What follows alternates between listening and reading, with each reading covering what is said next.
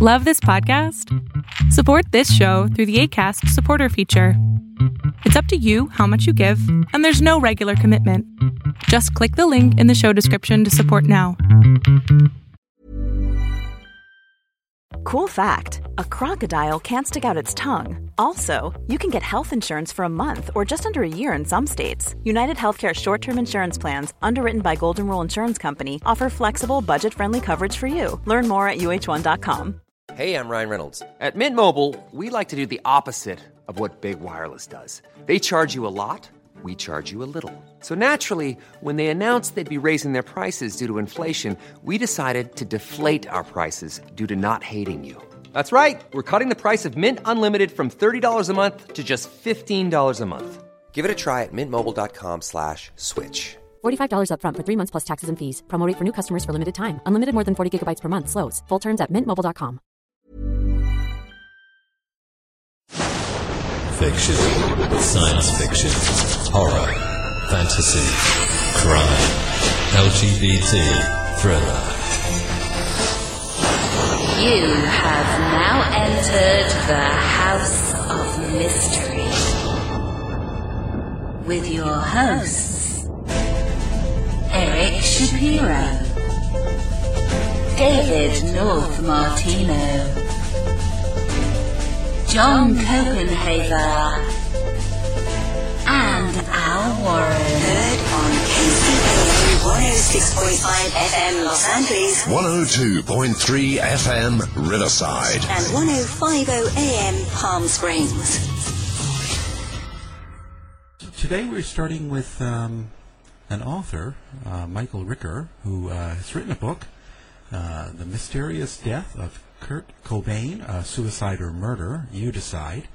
And he co-authored with uh, Tom Grant, who was the private investigator hired by Courtney Love at one time. Uh, welcome to the show. Uh, thank you, Alan, for having me. By the way, it's, Matthew Ricker, not Michael. By Oh, way. why did I say No that? Sorry, Matt. Ah, well, there you go. Um, well, um, let's start out with uh, how did you get involved in this? Um, uh, was this something that you followed and were very interested in, or did you come I, across? I had written about uh, the death of Kurt Cobain years ago, and I'd gotten to know Tom. And um, there were a couple of books written about the story uh, before Tom had cooperated with a couple, couple of authors. Uh, but they had never done a very good job. There were always, um, the other books uh, had some significant errors and um, chased a few false theories. And uh, you know, every every time the story got coverage, it seemed to be one step forward and, and, and one step backward. And I w- had encouraged Tom to finally just write, you know, a book himself, and that I would uh, cooperate with him. And so what we did was Tom was the investigator, and I was the author, and we um, we uh, I decided to, to write the book based on on Tom's uh, investigation. Tom still has a lot of evidence, a lot of um, you know he took very very very good notes. Uh, he recorded a lot of the conversations he had with people involved in this, in this case at the time. Uh, he acquired a lot of really good evidence, and during the research for this book, we actually found uh, discovered a lot of new evidence, and um, we I decided to write the book um, from from a first person perspective, from Tom's perspective, to take the reader behind the scenes of the investigation into Kurt Cobain's death, so they could understand what really happened. Uh, knowing Tom as well as I do, I always knew what really happened, but it was very hard to, to translate that, uh, to convey that to the public, and uh, and that's that's that's what we tried uh, we tried to do in this book. That's pretty interesting. Did you find that uh, what uh, Tom had found and, and, and his evidence uh, was close to what you had thought it was originally?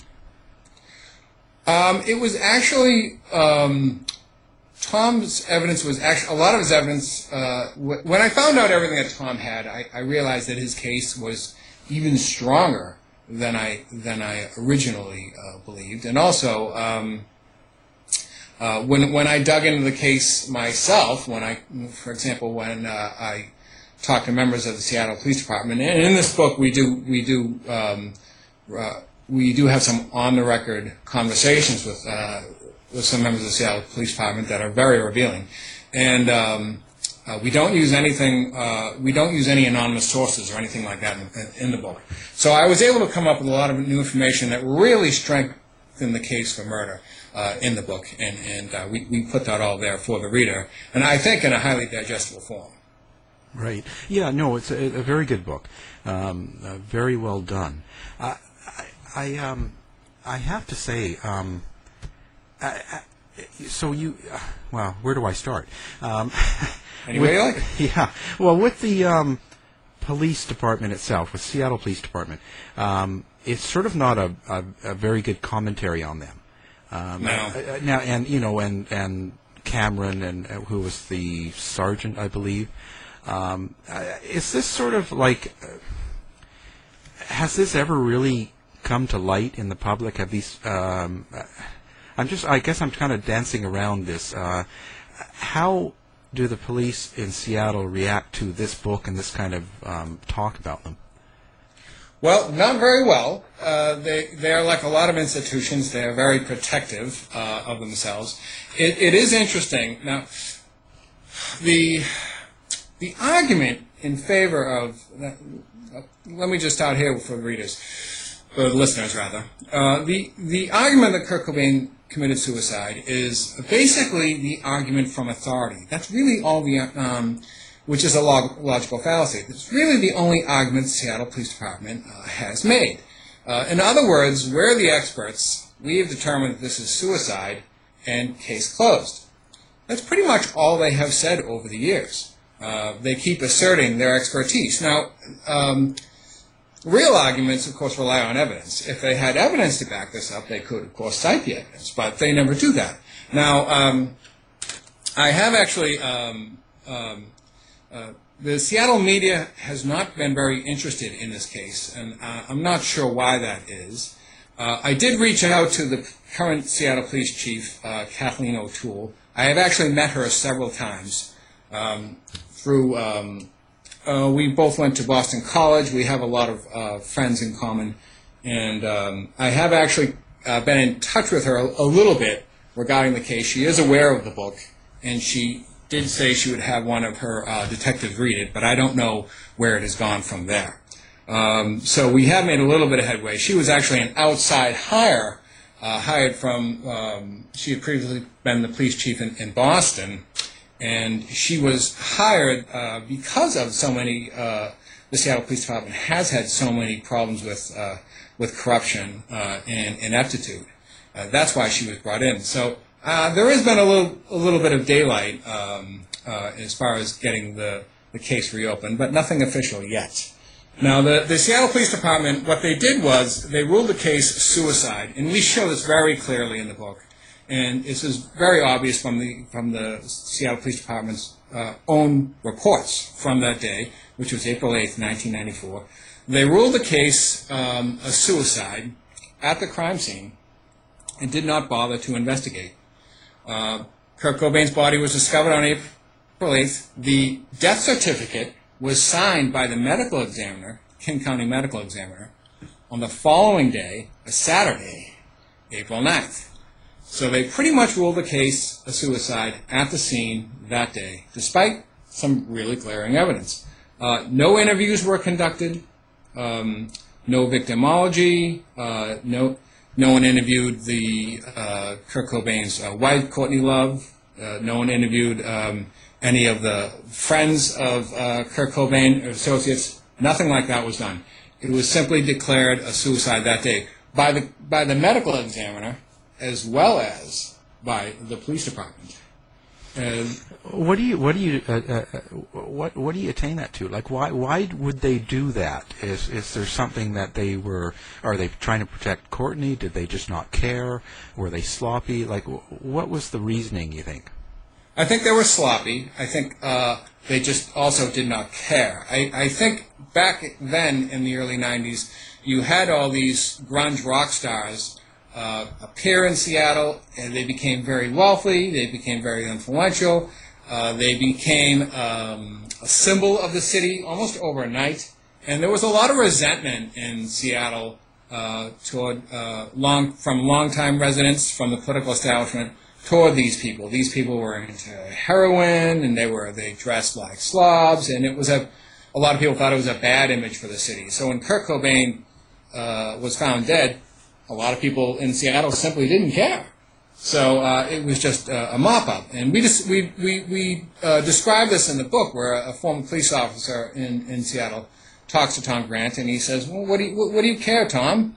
You know, it's it's those those those people. They're all just a bunch of junkies. It doesn't matter."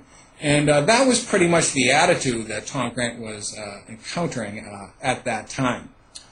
But the, the Seattle Police Department, they, they never they never investigated the case. You've probably heard now the, the Kurt Cobain's body, for example, was released to the uh, funeral home the day after it was discovered, and um, you know weeks before the toxicology results were, were in, for example, the, the death certificate was signed and it was released, and he was cremated six days later. Now, when the body is cremated, the case is closed. and it doesn't take a rocket scientist to, to understand that. Now, you've probably heard of in, in you know in Alice in Wonderland there was um, the, I think it was the knave who was convicted of a crime, and then they have a show trial afterwards. Uh, in the case of Kurt Cobain, they, the the body was cremated, and then once Tom Grant started raising some questions, which you see in the book, uh, uh, to uh, the detective in charge, uh, Detective uh, Sergeant Donald Cameron. Once he started raising questions, they sort of had a show investigation after the cremation. Uh, Kurt Cobain died on, uh, the body was discovered on April 8th, but the suicide note wasn't uh, analyzed until the 22nd of April. And then uh, over the course of May, they decided to check the shotgun for finger- fingerprints. They decided to check the shotgun shell for fingerprints. All this was done after the fact, only because Tom started asking questions. They just sort of had this show investigation. Now, the shotgun, for example, was nearly four feet long and uh, it had a large surface over area onto which one could uh, leave prints. And it had been handled by at least three people before uh, Kurt Cobain um, had died. And there were no fingerprints found on that shotgun, which is unusual because it's a very big weapon. And um, that suggests that the shotgun had been wiped down. Now, if they had tested the shotgun uh, before they had closed the case, you know, maybe they could have uh, um, uh, acted differently. But when police officers close a case, you know, and they don't like to be told that they've made a mistake. They don't like to be, especially by a private investigator from Beverly Hills. Uh, they police officers have big egos. That's not a secret. And when Tom started pointing out discrepancies in the uh, in the verdict, they started digging their heels in, and they've been digging them in ever since. Yeah, yeah, and that's that's pretty typical too. I mean, they, they feel challenged, you know. Uh, I found that another thing was I, I didn't realize. Now, the autopsy report was never released to the public, was it? No, no. To this day, it has not been released to the public. Uh, and is, and, uh, is that standard practice now? I mean, in no, Seattle? just in the state of Washington, because autopsy reports are considered uh, private medical records in the state of Washington. So only the next of kin can release that report. So Courtney Love could order that report and release it and make it public if she wanted to, but she's not about to do that. So it stayed. Uh, it has. Um, it stayed under wraps since 1994. But I guess the police would have access to it if they wanted. The police could have access to it, but they can't make it public. Now, Kurt Cobain was found. Of course, we do know that the um, some of the toxic some of the toxicology results did leak uh, in the press. Um, uh, you know, after the body was discovered, um, you know, only about a week later, some of the, the drug results uh, were were leaked to the press, and according to the Seattle Post Intelligencer, um, which, and this was later confirmed by the Seattle Police Department, um, Kurt Cobain had 1.52 milligrams of heroin in his system when he died. Now that is uh, 1.52 milligrams post mortem is more than three times the lethal dose of heroin. Uh, that he, he would have had to have injected a minimum of 225 milligrams of heroin into his veins before he died. This was a guy who was only five foot seven, 120 pounds. So he took an enormous dose of heroin. He should have been found with the needle still in his arm. This needle, this this level of heroin would have incapacitated him within seconds. But instead, we're told that he actually he inject and Kurt Cobain was found with two separate injection points. This has been confirmed. They have confirmed some details of the autopsy, even though they haven't released the, the full autopsy report. And um, according to Detective Mike Ciesynski of the Seattle Police Department, um, uh, Kurt Cobain was found with two separate injection points, one in each elbow. Uh, and so he injected himself twice, and then he replaced the safety tips onto the syringes. This is also w- what uh, detective confirmed uh, inexplicably, and he he replaced the safety tips on the syringes. So instead of you know you know passing out with the needle still in his arm as he should have, he replaced the safety tips on the on the syringes, neatly put away the drug tip, uh, drug kit, rolled down his sleeves, and then picked up a shotgun, a four foot long shotgun, even though he was not a, a, a big guy and he, he did not have long arms, he picked up this four foot shotgun and stuck it into his mouth and pulled the trigger. Now that is virtually impossible to do. We've talked to several uh, prominent medical examiners and they cannot figure out how this could have possibly happened. He should have been incapacitated with sec- within seconds. There's also the problem of of the nature of heroin, we discuss this as well in the book. Um, there are virtually no cases of someone uh, injecting heroin just before committing uh, a violent act of suicide. We can't find a single case of this ever happening before. Uh, remember, uh, when someone injects heroin, they experience something called the rush. It's this intense euphoria that happens within several seconds of the injection, and it lasts for several minutes and uh, it's it's this in, in, incredible. Uh, addicts describe it as a sexual orgasm that filters throughout the entire body, and that was the experience to which people like Kurt Cobain were so very addicted.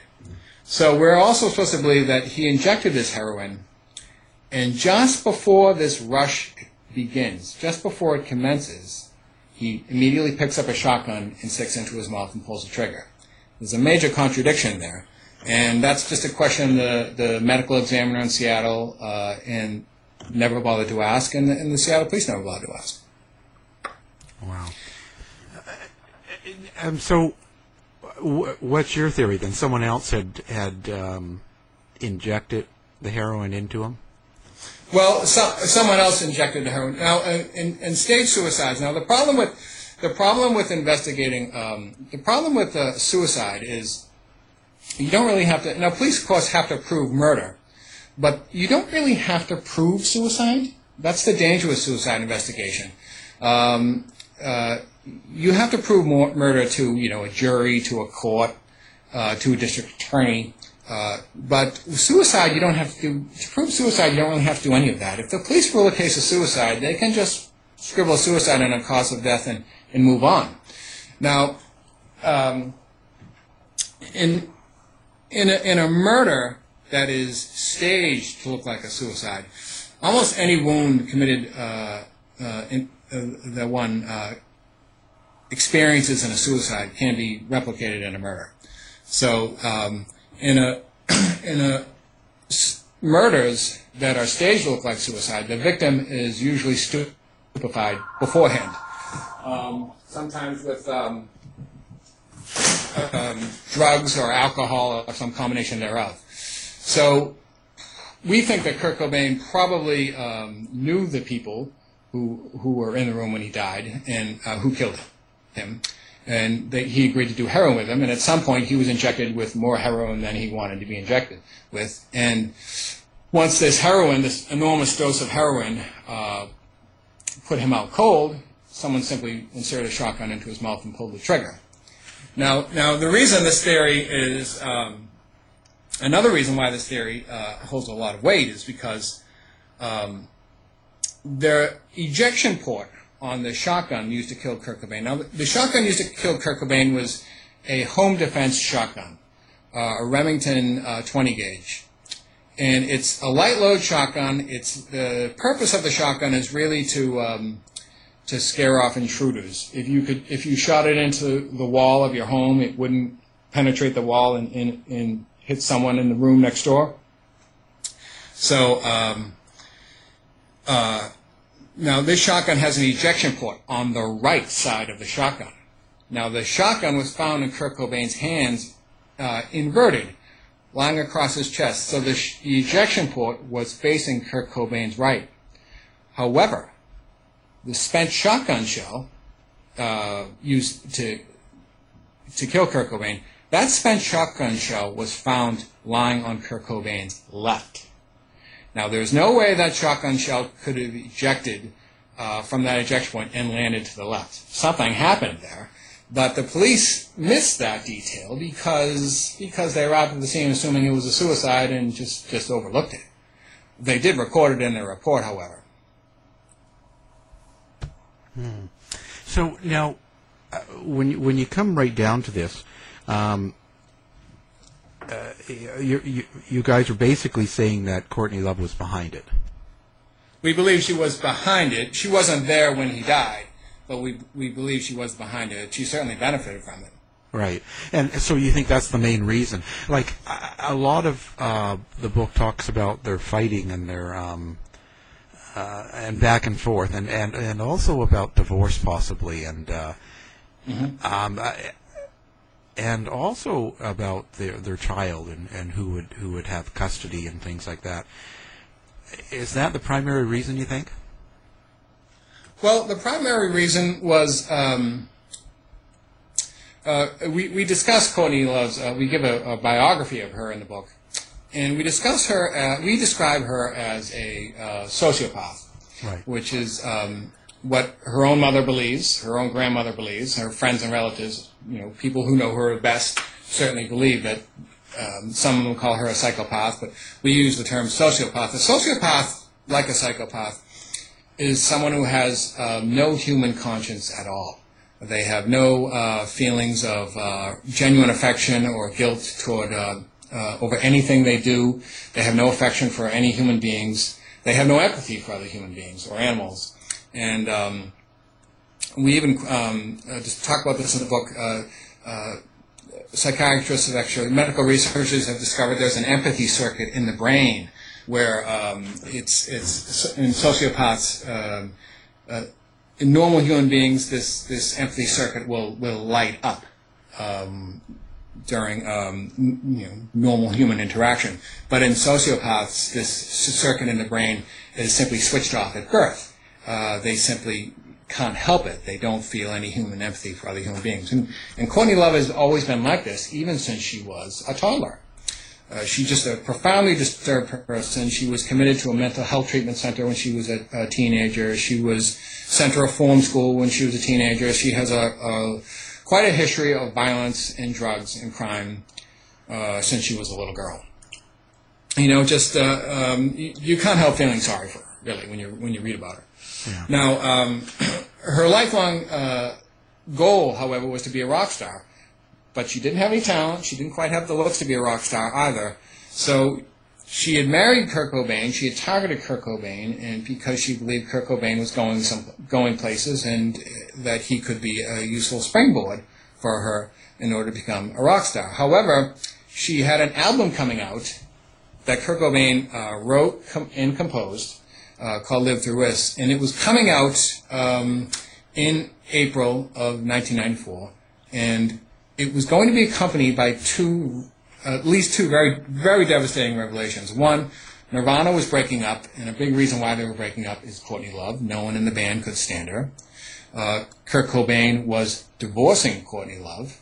Uh, he had asked his attorney, Rosemary Carroll, uh, uh, to hire a divorce attorney, and he also uh, um, asked Rosemary Carroll to have his will uh, changed so that Courtney would not, not receive any money. Now, uh, and a third reason probably was going to be when her album came out, it was, was going to be accompanied by those revelations and possibly the revelation that she didn't actually write the album herself. Uh, so er, there was a lot on the line in April. She needed Kurt Cobain's money. She needed his. Um, she needed his that association with him in order to have success, and she was about to lose it all. So, and she was on the verge of 30 too, which is very old for an aspiring female rock star. So that was that was th- those are part of the motives for for um, uh, the combination thereof were part of the motives for killing Kurt Cobain. Now, uh, you have to realize, we describe this in the book, how Courtney Love had acquired complete control over Kurt Cobain's finances. She took private jets, she took limousines, she she lived very large, and she had all it was all his money, but she had control over all of it, and she was not about to give that up. And now, if they had a prenuptial agreement that Kurt's management made him sign, so if uh, Kurt Cobain were to divorce her, she would not only lose her career, she would not have, she, she was going to get any money. So um, there was a lot at stake for her. So there, there you know, money is a is a, uh, is the oldest motive in the book. Uh, how do you feel about the uh, movie that came out following um, called Kurt and Courtney uh, by Nick Broomfield? Um, uh, did you ever see that? I did, yeah. I, I you know I've never met Nick Broomfield. Um, I thought it was, um, you know, it was like uh, I said to one of the reasons Tom and I decided to cooperate on this book. It was, you know, one step forward and, and probably uh, two steps backward. I thought the the film was um, very poor in a lot of ways, uh, and gave you know represented the facts of the case very poorly. Yet most people who see the film come away convincing that Kurt Cobain was murdered. So um, you know you can't knock it entirely. So how has Courtney reacted to all of this and, and to Tom himself? Is she kind of um, is she threatened to sue him now? Is she uh, what's no? Courtney uh, threatened to sue Tom uh, initially when they were. And this is described in the book when he first started to speak out. Tom wrestled with the case, and I I wanted to describe the uh, I wanted to describe this process in the book, and readers will see this. The the struggle for Tom Grant was to the struggle of coming out and blowing the whistle. Uh, Tom is a whistleblower. Uh, his has, detractors have called him a conspiracy theorist, but that is not true, because um, a, conspir- a conspiracy theorist is someone like, uh, someone who is outside the story who has an opinion on it. So, for example, you and I could sit here and talk about the JFK assassination, but you and I weren't there. Uh, and the, you know that conversation may be you know maybe um, it may be accurate, it may not be accurate. But um, Tom, uh, however, was there. He was in the middle of the events. He was hired by Courtney Love, you know, just days before Kurt Cobain's body was discovered. He was in the middle, the midst. How would you like to look five years younger? In a clinical study, people that had volume added with Juvederm Voluma XC in the cheeks perceived themselves as looking five years younger at six months after treatment. Look younger, feel like you. Add volume for lift and contour in the cheeks with Juvederm Voluma XC. Reverse signs of aging by adding volume to smooth laugh lines with Juvederm Vollure XC. For important safety information and to find a licensed specialist, visit juvederm.com. That's J U V E D E R M.com. Not for people with severe allergic reactions, allergies to lidocaine, or the proteins used in Juvederm. Common side effects include injection site redness, swelling, pain, tenderness, firmness, lumps, bumps, bruising, discoloration, or itching. There's a risk of unintentional injection into a blood vessel, which can cause vision abnormalities, blindness, stroke, temporary scabs, or scarring. Talk to a licensed specialist to find out if it's right for you. Hey, it's Ryan Reynolds, and I'm here with Keith, co star of my upcoming film, If, only in theaters, May 17th. Do you want to tell people the big news? All right, I'll do it. Sign up now and you'll get unlimited for $15 a month in six months of Paramount Plus Essential Plan on us. Mintmobile.com slash switch. Upfront payment of $45 equivalent to $15 per month. Unlimited over 40 gigabytes per month. Face lower speeds. Videos at 480p. Active Mint customers by 531.24 get six months of Paramount Plus Essential Plan. Auto renews after six months. Offer ends May 31st, 2024. Separate Paramount Plus registration required. Terms and conditions apply if rated PG. Hiring for your small business? If you're not looking for professionals on LinkedIn, you're looking in the wrong place. That's like looking for your car keys in a fish tank. LinkedIn helps you hire professionals you can't find anywhere else, even those who aren't actively searching for a new job but might be open to the perfect role. In a given month, over 70% of LinkedIn users don't even visit other leading job sites. So start looking in the right place. With LinkedIn, you can hire professionals like a professional. Post your free job on linkedin.com slash people today. Millions of people have lost weight with personalized plans from Noom. Like Evan, who can't stand salads and still lost 50 pounds. Salads generally for most people are the easy button, right? For me, that wasn't an option. I never really was a salad guy. That's just not who I am. But Noom worked for me. Get your personalized plan today at Noom.com. Real Noom user compensated to provide their story. In four weeks, the typical Noom user can expect to lose one to two pounds per week. Individual results may vary. Of the investigation the entire time, and he was documenting everything that happened. And then he struggled at a certain point to blow the whistle. And the reason he um, he finally uh, blew the whistle, he wanted he didn't want to blow the whistle until he was hundred percent sure that Kurt Cobain was murdered. And what happened was Courtney started to really, really change her story.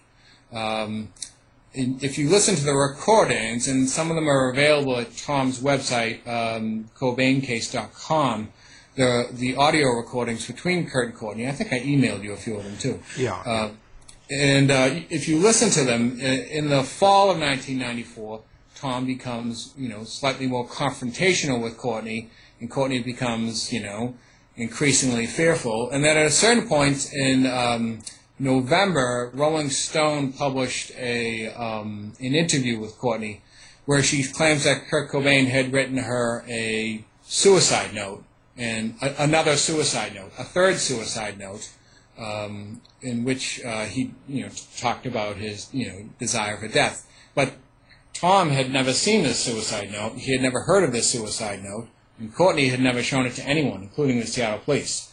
So Tom knew that she was lying then, and that was when he decided to speak out publicly uh, about what he had uh, what he had learned.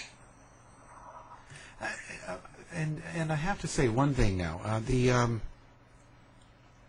the uh, scenario of, of it talks a lot about um, his relationship with Courtney, and um, uh, in the book now there's suggestions that um, the, this, the the typical uh, story about him having um, having to be in um, trying to kill himself before, you know, locking himself in the in the room Right. and, and trying to do that um, and uh, overdosing and all that was not real. Um, It was not, yeah. So, so they were kind of done to uh, for PR, I guess. Right. It, it's uh, I call it framing the narrative, which is you have to re- remember now that in the press in 1994 there wasn't much of an online media in 1994, so the press moved much slower then. There wasn't much of an alternative media. There wasn't really any alternative media to speak of. So you really had to rely on the uh, mainstream uh, newspapers and magazine, print magazines and television. Media just moved very slowly then, and it was uh, very easy for her to manipulate it. And I call it framing the narrative. And and she did this before Kurt Cobain uh, uh, was killed, and, and and after the fact. Now, in uh, we describe this uh, as the in um, in the Rome, the alleged Rome overdose. Now, Kurt, in March of 1994, uh, had called uh, his attorney, Rosemary Carroll, and we know this because Rosemary Carroll discussed it at length with Tom, um, had called from Germany. Uh, actually, there were a number of other people in the room with Kurt Cobain when he made this phone call. And he called Courtney from, and his attorney, Rosemary Carroll, from Germany and uh, demanded a divorce. And um, when Fran- and when Courtney flew uh, a few days later to to with the baby, Frances, uh, to meet Kurt in uh, Rome, they had already agreed. They had already agreed to get a divorce, and Kurt had met with her in a hotel room and written a note, a three-page note. Uh, we refer to as the Rome note, describing their reason, the reasons why he wanted to divorce her. Uh, one of them being her ongoing affair with Billy Corgan. Now, uh, the next day, Kurt Cobain was rushed to the hospital. Uh, according to Courtney, she woke up at about three in the morning and uh, discovered Kurt Cobain uh, lying. You know, she's told different versions of what happened, but about three in the morning, she, according to her, she discovered that Kurt Cobain had overdosed, and um, she called. She waited three hours, according to her, to call, at least three hours to call the ambulance, and Kurt Cobain was rushed to the hospital. Now, at that time, uh, she believed Kurt Cobain was dead, and we describe this in the book in, in detail. Um, Kurt Cobain got to the hospital. From, from her hotel room, we believe, Courtney had called uh, David Geffen of Geffen Records, the most powerful man in the music industry, called him at his office, this is according to David Geffen, and told him that Kurt Cobain had committed suicide. She told him that Kurt Cobain was congenitally suicidal and that he had finally, finally gone through with it. That's pretty much the talking point she has always stuck to. Kurt Cobain was congenitally suicidal, and you know this time he had finally gone through with it. She was the only person who ever believed that, but nevertheless, that was the talking point she repeated over and over again. And she told David Geffen that day. She called him at his office. Now, David Geffen uh, called Nirvana's manager, Danny Goldberg, and told him what um, Courtney had said. And Danny Goldberg uh, did a little research, and he called back and said that the told David Geffen that the phone call was a hoax. Now, that's, I think, very hard to believe. I don't think it is very difficult to get David Geffen on the phone. I simply wouldn't know how to do it. Um, so we believe uh, David Geffen was right the first time. We believe Courtney Love really did call him and have that con- conversation with him, and she told him from Rome that Kurt Cobain had committed suicide. But um, but uh, Kurt Cobain, in fact, in fact, uh, was in a 20-hour coma, but he did come out of that coma and he did survive. Um, and at the time, everyone involved, including the doctors, said that it was an accidental overdose. But uh, what he overdosed on was a mixture of champagne and Rohypnol. And as we describe in this in the book, Courtney admits it herself, that Rohypnol um, actually, which is well known as the date rape drug, the Rohypnol prescription actually belonged to Courtney. It did not belong to Kurt. So we think that Courtney slipped him some champagne and some ro- Rohypnol in Rome, and, and, that was the first attempt on his life, but he survived it. But when he returned to the to the states, he was, you know, he had probably blacked out about the entire event that happened, but he did not forget his intent to divorce Courtney. And when he returned to the uh, to the states, he told his attorney Rosemary Carroll that he wanted to change his will. So uh, he was back a couple of weeks in March, and this is, I think, probably my favorite section of the book. This is the March 18th incident. On March 18th, uh, Courtney had dialed 911 and told officers, the Seattle police officers, that Kurt Cobain had locked himself in a room with a gun and was threatening suicide. Now, this event, after, this did not make the press when it happened. It only made the press after Kurt Cobain's body was discovered weeks later, uh, in, you know, dead in the greenhouse above his garage. And this was this event, the March 18th incident, was widely reported in the media, made a cover story and the basis for a cover story in Newsweek.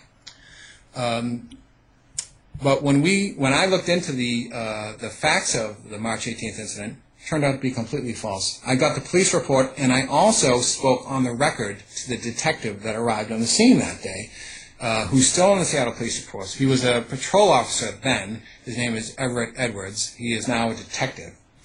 Now, he told me that when he arrived at the scene that day, he found Courtney Love standing in a nightgown, screaming wildly on the porch.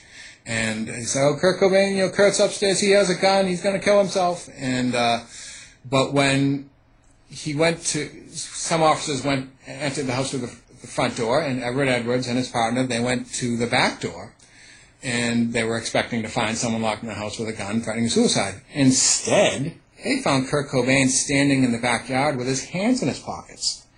No gun, just looked deeply embarrassed, deeply annoyed, and whenever Everett Edwards approached him, uh, Kurt Cobain just apologized and sorry, you know, you know, my wife, there she goes again. And uh, Kurt Cobain told them, you know, I didn't, I don't have, I didn't have a gun. I wasn't threatening suicide. I, you know, I wasn't. Um, um, I didn't say I was going to hurt myself. I just got in a fight with my wife and I locked myself in the bedroom. So um, they sat down. They talked to him. Kurt Cobain wasn't on the influence. He didn't seem suicidal. He just seemed very embarrassed and very apologetic. Now, when the officers interviewed Courtney Love, she actually admitted to them that she'd made the entire story up, that she had never seen Kurt Cobain with a gun, and that she had never heard him uh, say he was going to hurt himself.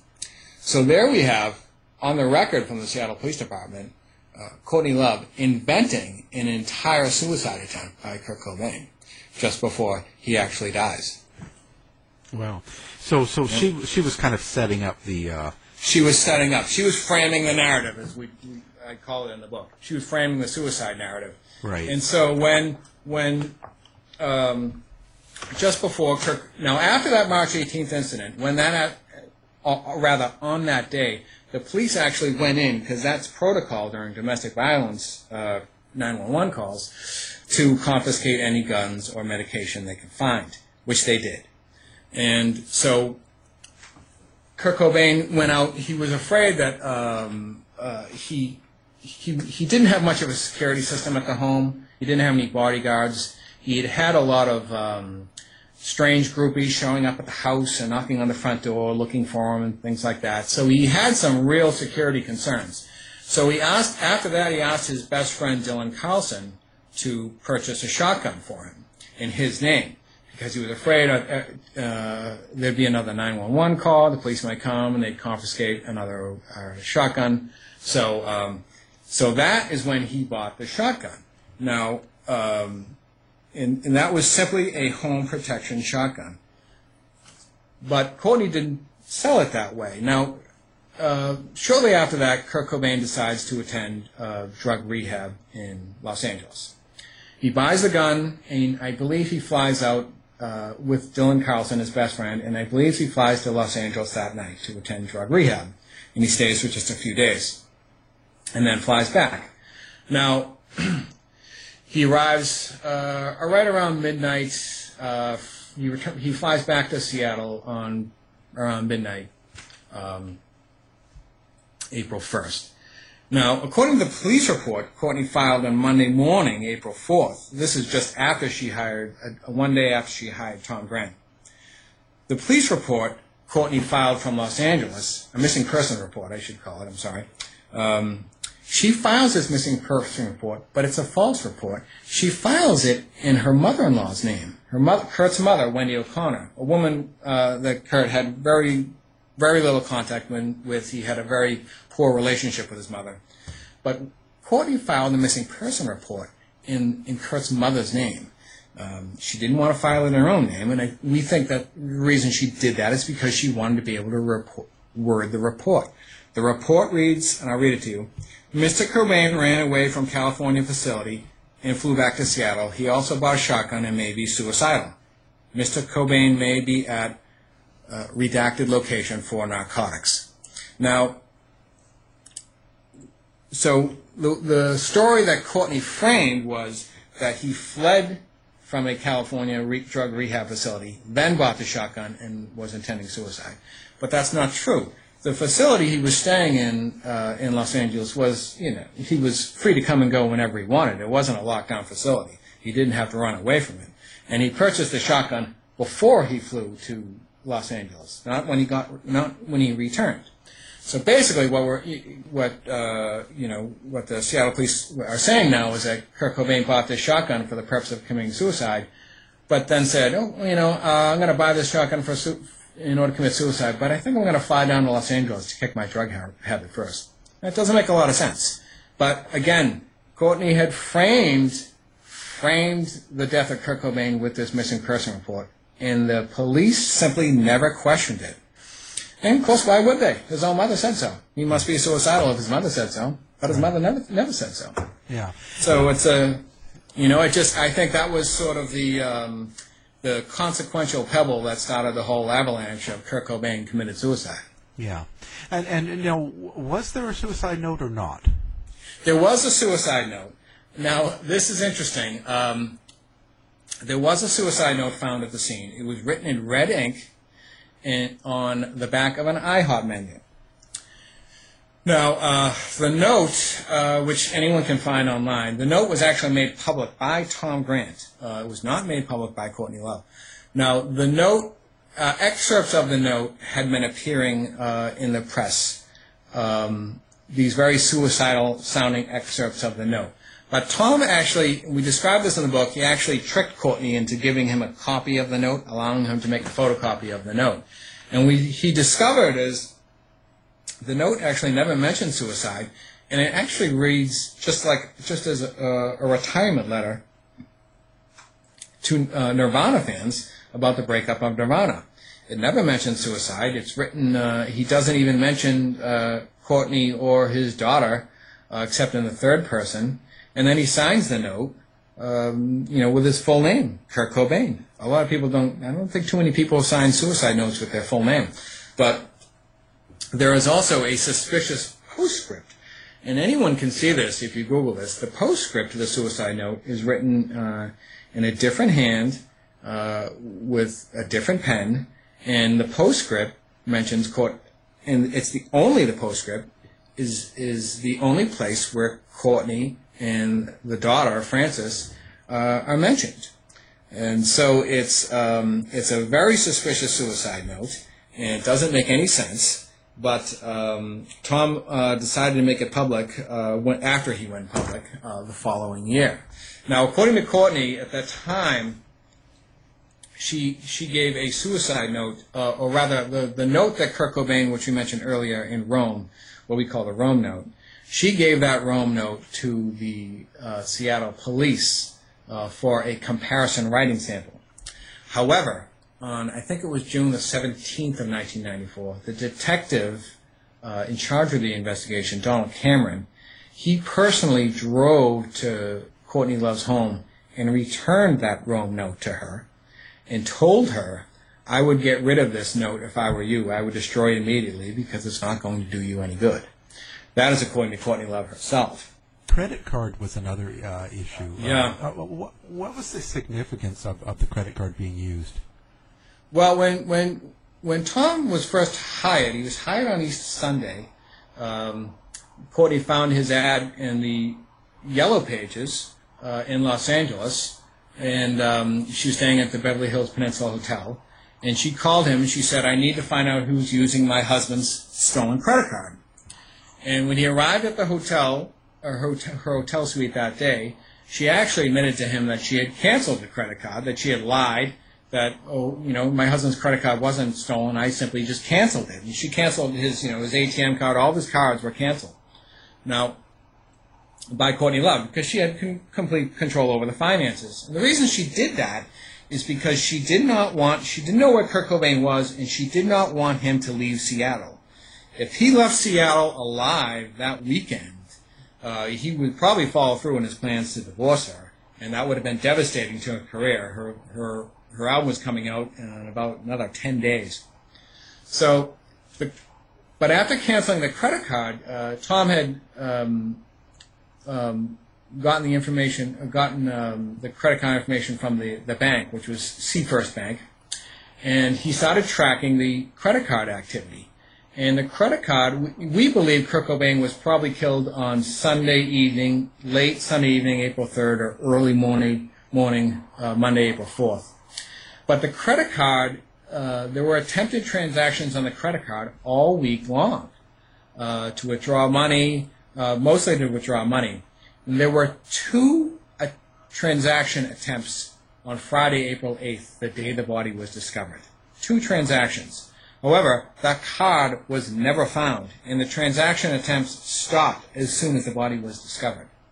Now, this was evidence the Seattle police did not think was, for whatever reason, did not think was important, even though Tom Grant had faxed, uh, faxed all the information over to them. They simply never looked at it. I, wow.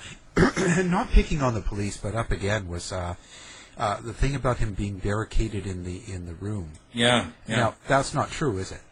No, it's not at all. Now we spoke to on the record the, uh, the when the body was discovered. Um, we um, the there was the fire department came and forced entry into the greenhouse above the garage where the body was, and, and the fireman who forced entry was a, a, fire, a now lieutenant John Fisk, and he he forced open uh, he broke a pane of glass and opened the door, and the door was just a simple door with a push and twist lock like you find on a bathroom door. And he forced open that door, and he told us there was nothing in front of that door. There was no stool or anything. It was very easy to enter into the greenhouse. Now, the police reports, uh, there are two s- sets of police reports. In one set, in one of the reports, they mentioned the fact that there is a, garden, a small gardening stool in the greenhouse, on the offset of the greenhouse. But in another, uh, there's a sort of an addendum on the, to the police reports which says there was a gardening stool put, pressed up against the greenhouse doors that was preventing access. You know, that Kurt Cobain had wedged the stool up against the doors, and therefore he must have been alone inside the greenhouse when he died. But the firemen told us that that's not true. That that there, there was no stool there. So that's another. You know, there's a just a blatant lie that we caught the Seattle police in. Uh, but they, you know, Yeah. it's it's it's hard to uh, call them on it when they won't acknowledge it. Yeah, and another one was the uh, what- what's this about the driver's license too, which was Well, the driver's license is that when the when the um, when they walked in, the the first officer on the scene, he's a lieutenant now, uh, one Lewandowski, and then the, a couple others. They the, the the his wallet was on the floor, and they they pulled out his wallet and they pulled out his um, his uh, driver's license in the wallet, and then they put it on top of the wallet and took a photograph. Now, just so they could, just for identification purposes. Now, uh, the story got out in the press that Kurt Cobain had done that himself in order to help the investigators identify the body. Uh, Courtney Love has always promoted a very gruesome depiction of Kurt Cobain's death. She always claimed there was lots of blood at the scene, and there was blood everywhere, and there was blood all over his jacket, and that she used to wear the jacket around that was covered with blood. None of that was true. There was very little blood at the scene, actually. And uh, his face was instantly recognizable. There was very little damage to the face because it was a minimum impact shotgun. Um, uh, one of the rumors that went around at the time was that the damage to his face was so severe that the body had to be identified with fingerprints. But that's not true. They actually, medical examiners fingerprint every body regardless of the condition of it. Uh, but the truth is there was very little um, damage to the body. That was just sort of an urban legend that went around about the uh, driver's license. wow. Uh, so so she was sort of setting up uh, a scenario and, and, and being the grieving spouse and and Right, and right. You that. have to, and we talk about this in the book. Now, a genuine suicide is a very difficult. A suicide survivor is a very difficult, you know, position to be in. Uh, suicide is to be a suicide survivor is a literal hell on earth for people. But it wasn't for her. The day Kurt Cobain's body was discovered, she was on the phone uh, for hours, uh, calling reporters and uh, arranging for reporters to come to the house. Uh, the next day, she called MTV, gave an interview at length, and every day afterwards, she was constantly on the phone with the press. She even gave Tom Grant's cell phone number uh, out to members of the press so he, he they could get a quote from him. Uh, she was Courtney apparently spends. Uh, I'm told she spends between eight to twelve hours on the phone every day. So even the day he died, and the days afterwards, she was constantly on the phone calling um, calling reporters. Uh, in fact, Tom, we have evidence. um, we refer to this in the book uh, the, as the pen pal letter. Uh, when Tom Grant made a copy of the suicide note, uh, he found another note next to Courtney's coffee machine, where she was um, sending faxes to um, uh, music writers in Great Britain, trying to get them to positively review her album that was uh, coming out. So she she just never quit. She was constantly uh, she was going to milk this uh, the death of Kurt Cobain for, for everything she could. So where do you see yourself going now? Like what what's the plans for uh, Matthew now? Well, we, we would like to try to um, we we would like to try to um, the book has gotten a lot of interest. We would like to try to uh, we're and you know we're talking to people about um, having a um, a print copy of the book. Uh, we've had interest from people who who wanted to make a film out of the book. We'll see where that goes. But the biggest thing we would like to achieve is we would like to um, we would like to have the case reopened. Um, we had some we've had some interest from the Seattle Police Chief Kathleen O'Toole, uh, and uh, we hope she follows through on that. And um, you know, I think that they're realizing that this is not going away, and um, uh, it's it's you know you just can't uh, sit on it anymore. You can't engage in denial anymore. Uh, someone has to reinvestigate this case once and for all. Any interest or comments come from Frances Bean, their daughter? No, uh, we have not. We, as far as we know, we have had some interest from um, Frances Bean's uh, husband, um, um, who's soon to be ex-husband, uh, and uh, he he's of the opinion that Kurt Cobain was murdered. And um, but um, you know we've we've um, we have um, we have had people close to Courtney Love uh, come forward and tell us that um, uh, that Kurt, you know, Kurt Cobain's mother is having second thoughts, and uh, some of Courtney's friends now believe he was murdered, and they're you know talking about coming forward, but you know they they haven't quite yet. Uh, we've had a lot of off the rec- interesting off the record conversations, but getting people to to go on the record uh, has been a bit more of a challenge. Oh yeah, yeah, yeah. And Courtney's a pretty aggressive person, so I wouldn't want to. She is. Yeah, I wouldn't want to go up against her in that sort of a scenario. You know, so I, you know, I see why certain friends or people wouldn't want to be public. You know, um, certainly interesting read. I, I, I didn't realize there were so many um, things I learned in reading the book, and I recommend everybody to read it. It's uh, the mysterious death of Kurt Cobain, suicide or murder, you decide. And of course, the uh, author was Tom Grant and Matthew Ricker. Um, thank you very much for taking the time to talk about your book on the show. Thank you very much. Appreciate it. To find out more about our show, guests, or to listen to past shows from our archive, please go to www.houseofmysteryradio.com. mission has been completed. The end! By George, he's got it! It is the end! How dare you? If you're lying to me, I'll be back. This has been a production of Something Weird Media. You've been listening to the House of Mystery radio show. To find out more about our guests, hosts, or shows, go to www.houseofmystery.com. Show's over for now. Was it as good for you as it was for me? Well, good night. This has been a production of Something Weird Media. I'll be back.